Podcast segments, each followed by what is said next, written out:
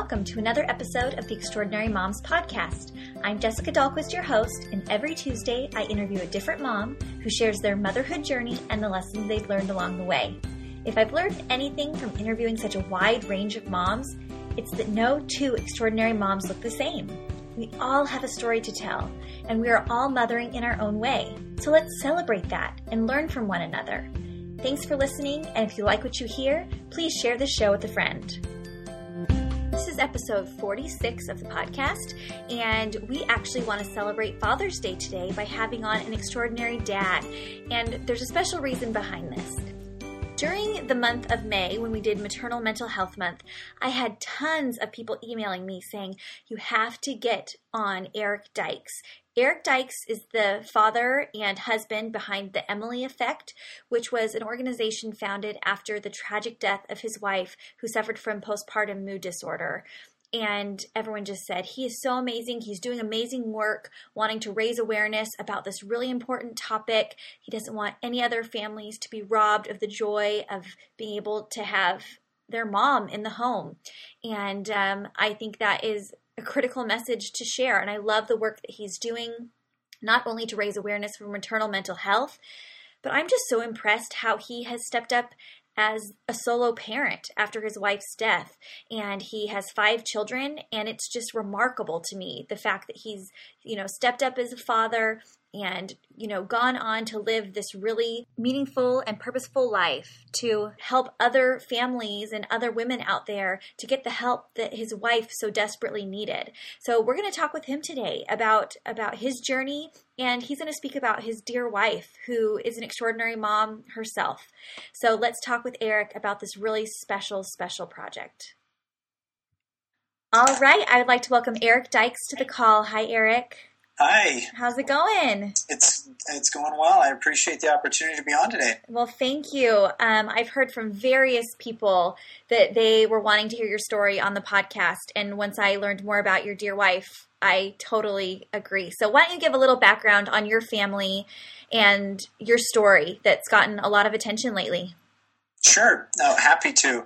Um, so, my my dear wife Emily Cook Dyches. Um, she was she's been the love of my life. She and I um, fell in love early on. I would say, well, I fell in love with her, and it took her a little bit of time to catch up. I think, but um, from a very early age, we grew up like two blocks away from each other in this small little rural town in Utah, and and so spent a lot of time together. Our families were friends, and we went to Lake Powell here in Utah, and just spent spent some good quality time, and, and became drawn to her. And through our high school years, we we dated and had fun with our group of friends, and. Um, uh, and then when I turned 19, I went on an LDS mission, and she went to BYU and Snow College and had a lot of fun. And so um, kind of parted ways for a, a, period, which was good. We spent some time apart. And then when I returned home, uh, we decided we really liked each other. And so, five months after I returned from my church service mission for the LDS Church, um, she and I were married and started our life together. And uh, a few years later, had a, a, child, our first child, Jace, and then a, a, few years after that had Addie, and then we had Colby, and then we had Macy, and thought we might be done after four kids uh, and getting on in our age, and, and uh, you know we were in our late thirties, and Emily had had a desire to to have more kids, and I, I was certainly supportive of her, what she planned on doing, and and and wanted to do, so we decided to have one more, and um, on May, excuse me, March twentieth of two thousand and fifteen Emily and I had our, our fifth and final, final child, Trey Hudson, a small little boy, Trey Hudson Dyches.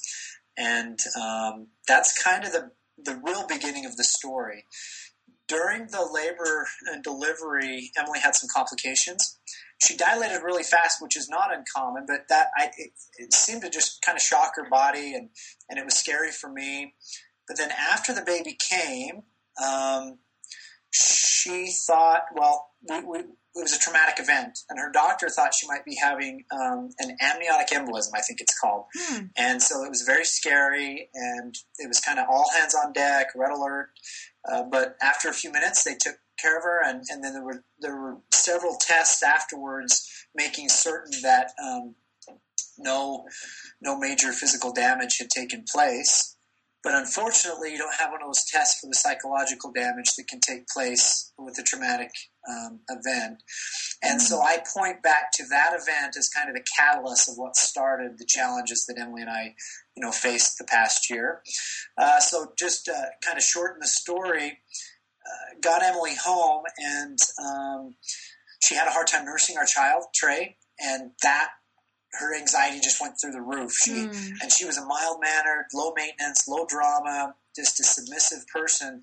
But when she couldn't nurse Trey, it was uh, evident that there was something going on. So we got her to her OB, and she got some help there, and, and went on an SSRI, Zoloft actually, and uh, spent spent some time just recovering until August, and then August she she didn't want to be on the meds. The huge stigma associated with it didn't want to be, you know, kind of in our minds chemically dependent on on a, a pill or a drug, and so she decided she wanted to go off. She went off, and then in the first part of December, the anxiety came back. Had a major bout for about two weeks right before Christmas.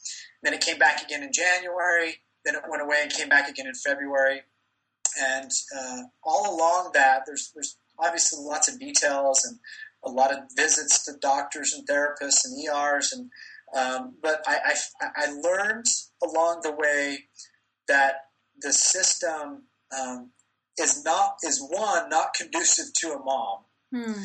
and two is extremely confusing to a caregiver. Emily and I, college graduates, you know, kind of middle class, relatively you know, well-adjusted individuals, uh, had good health insurance, very supportive parents on both sides, and siblings, mm-hmm. neighbors, strong neighbors, a, a, church congregation that was supportive. My work was very supportive. Emily had a group of friends very supportive, and there were times that I felt completely alone and completely lost in the process mm. um, because it was. Uh, it was the coordination between the caregivers and the therapists and was confusing and, and hard to manage and traverse and and so it made the journey very difficult at times and uh, and very frustrating. So, you know, uh, kind of that the the climax of that part of the story is on February 24th. Emily had spent some time with her parents, which is about an hour south of our home. Um, she was in kind of a, state of anxiety. She decided to go down there, visit her parents, which she did. On the way back, she was with her dad and had a major panic attack on the side of the interstate. And um, in an effort to try to flee to safety, which is what happens in a panic attack, um, she caught she got caught in the wrong spot and um, you know was hit hit hit by a vehicle on uh, I fifteen and um, uh, you know, her life was taken at that moment, and then my life and my kid's life obviously changed at that point. And from there, um, kind of the, the, the, stepping stone to the next part, you know, at some point we can talk about is the foundation. And, and I, I, felt like we needed to build on what I had learned and what the experience Emily had had, and, and thus we've, we've created the Emily Effect. Wow. Well, I mean, like you said, you never really had much experience with the mental health side of things before, yeah. and certainly you didn't because you were just along for the ride with each of these kids and everything, and you've never been in the mind of a postpartum mom. But I mean, the common theme here is that a lot of women don't realize what they're going through while they're going through it. You know, and then it gets to be too late, or they look back and they say, Why did I suffer so unnecessarily? Yeah. You know, and so would you say, I mean, would you have ever dreamed that it could have gotten to that point and that level of severity? Did you have any awareness at that time? Absolutely not. And I think that's um, so common. It's very common, and you know, you, you raise a great point that when Emily when Emily first returned home and she started experiencing the anxiety symptoms, mm-hmm. It's not as if we both pointed out and said, "Oh man, there we go. It's it's postpartum anxiety, and right. you know we've got the magic pill, and we know the exact treatment, and we're going to do that." It was just like, "Wow, this is really scary, and what are we really doing?" And I would look in her eyes and when she would have these anxious bouts, and be like, "She's not home. She's right. not there. That's you not know, her." The girl that I once knew was not there, and then it got to the point as it grew that. Um, these what moms call these intrusive thoughts or these mm. fearful thoughts or these um, uninvited thoughts would come into her mind about just scary things. Right. And let's face it, moms have these. Okay, if you're having postpartum anxiety or depression, you may have some of these some of these thoughts, and it's it's it's difficult in our culture, especially to think that a mom could have a thought about potentially you know, injuring her baby or having her baby injured or injuring herself or having something dire happen to her or a family member. But they're, they're, they're uninvited thoughts that come into their mind. And so when I started having some of those things, I knew that it was pretty severe and we, we needed to get some more help. And, um, but yeah, it's, I never thought it would get to that point. What, what happens is she would, she would have a major bout and then she'd get better. Right. And when she was better, she was back to normal completely Mm. So then we're looking in the rearview mirror saying, I, I, I never want to go back there. I never want to go back there. I don't know how I was there. I don't know. I, I, I can't even believe that we were there. But then it would slowly creep back in. Something would happen, it would be a catalyst that would start the anxiety. She'd climb for three or four days, stay at a really high, bad spot for five or six days, and then it would taper off. Yeah. So it was about a two week period of just uh, very distracting and uh, you know difficult time for both of us. But that should be great for a few weeks. And we're thinking we've it's past us. We paid our dues, but then it would slip back in. Is that why you started the Emily effect? Yeah, I, I, I think that's right. Um, we're still in this whole explorative process of trying to find um, out what what we're trying to do and, and yeah. what we can do. But I think what we want to do initially is just become a house and a facilitator and an orchestrator that that can um, direct people or connect the dots uh-huh. and, and, guide them to the right resources. We obviously don't have the resources and we're not licensed and trained to, to give the therapy or give the, you know, the, the kind of counseling that's needed. But we can certainly say, hey, here's resources in your area and look into that and you can try this. And so we're not prescribing what someone needs to do per se. We're just saying kind of our mantra is, you know, you need to you need to educate yourself, figure out what's available, and um, do a better job than I did, certainly in terms of, of seeing what's out there. Well, yeah, and women take prenatal birth classes and everything, and there's a lot of preparation that women can pursue going into having a baby. But there's yeah. nothing revolving around mental health. What if you prepped your mind and just to have the knowledge that if you see these red flags, this is what it could be? And so you're not just thinking, oh, I can get through this, or not thinking at all because I mean you're sleep deprived, you know, you're conflicted with not nursing like Emily was, and I mean it's just there's so much. Yeah. We need to talk I, about this and normalize it. I completely agree. Um, one of the words that came to me forcibly early on is the anticipate. Mm-hmm. I did not mm-hmm. anticipate mm-hmm. this at all. I was not prepared for it. Well, well, you had four other children.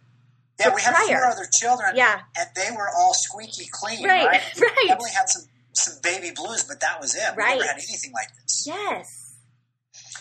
Yeah. So I, I think moms, you know, to your point, um, not just thinking about it on the six week visit when you go back to your OB, uh-huh. but you know, when you're deciding and planning to even be an expectant mother and to have a child, I hope that families and clinicians and friends and groups, church groups, and civic groups can say, "Hey, let's take care of our moms early on, yeah. and let's let's make certain we in our community in our backyard have resources, and we're not afraid to have the conversations and ask the moms and give them a forum to speak up." Absolutely. What has this project, this Emily effect, what has this done for you? I mean, you went from being, you know, a husband and a father of five to being a solo parent, and that is just that's a big undertaking and and you're grieving the loss of your beautiful wife. So what yeah. has this done for you in order to help you to keep putting one foot in front of the other? Yeah no that that's uh, that's a great point. It's therapy for me right? Yeah. I, I, i'm a single dad five kids and i have a nanny that's helping out. I have emily's mother my mother. We have family and friends that are helping out which is was fantastic because i couldn't do it without them. Yeah. But as far as the foundation goes, it gives me a it gives me purpose and meaning to get yeah. out of bed each day, to know that I'm going to get another slew of messages from moms, either either expressing their their appreciation to Emily and us sharing her story, or mom saying, "Hey, help me, and what can I do?"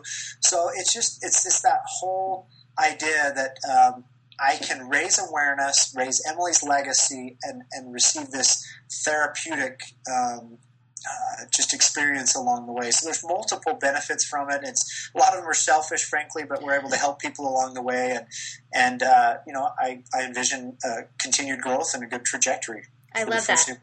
I think the things in life that can help people the most are done without the intent of ever helping people. You know, it's really just done from a place of there needs to be awareness, and whatever byproduct is a result of that, fabulous. But just putting yeah. it out there, and because you're passionate about this now, I think that's yeah. so important.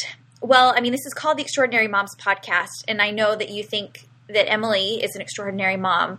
What would you want people to know about her and your children to know about their their mom? Yeah, that's. I mean, that's that's a difficult question to answer, and honestly, it brings feelings to the surface. Yeah.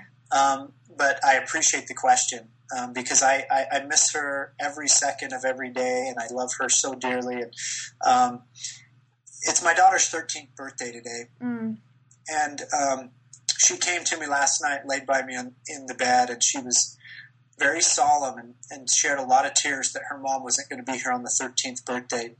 And what I'd say about Emily was um, she made she made the time with her kids and with me count. Mm. She was attentive.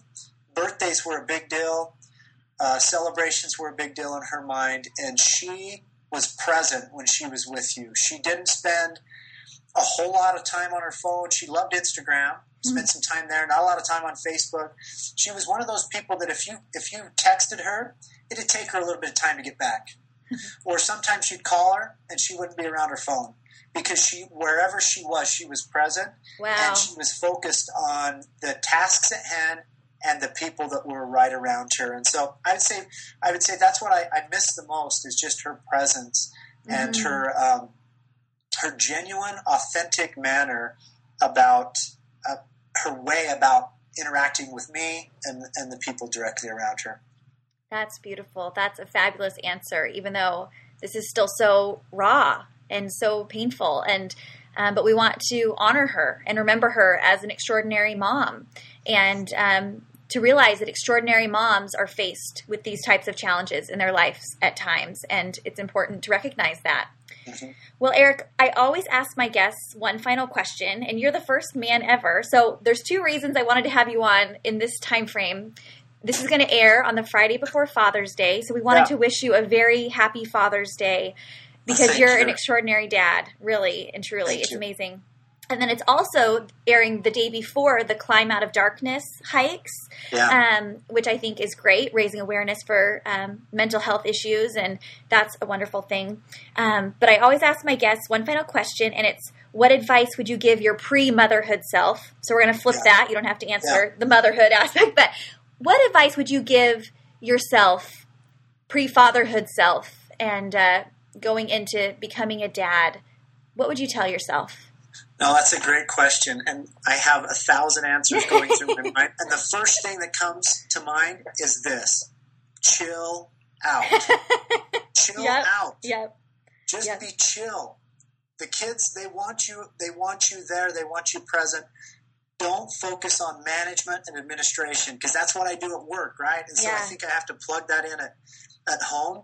Just chill out and be present and um, be in those moments with your kids and don't be afraid to look them in the eyes and have the conversations that um, will be meaningful along the way. So that's my advice to myself would be just chill out. Yeah, that's perfect. That's a perfect ending. Eric, thank you so much for sharing Emily's story. Thank you for your work with the Emily Effect. I'll have resources and links in the show notes page on extraordinarymomspodcast.com um, where people can get more information. But we just wish you and your family the very, very best. Well, I appreciate it. It's my pleasure, Jessica. Thanks so much. You bet. Happy Father's Day. Thank you. If that doesn't show you you can get through hard things, I don't know what will. Eric is an extraordinary dad, and he has turned something incredibly tragic and challenging into something purposeful and even potentially positive by getting the message out there, what the warning signs are, for postpartum mental health issues, as well as putting resources out there and changing legislation if that's what it takes. Getting people the help they need when they need it before it's too late. And I loved his advice just to chill out. It's not about go, go, going all the time. It's not about keeping the house perfectly clean. It's not about running a tight ship at home.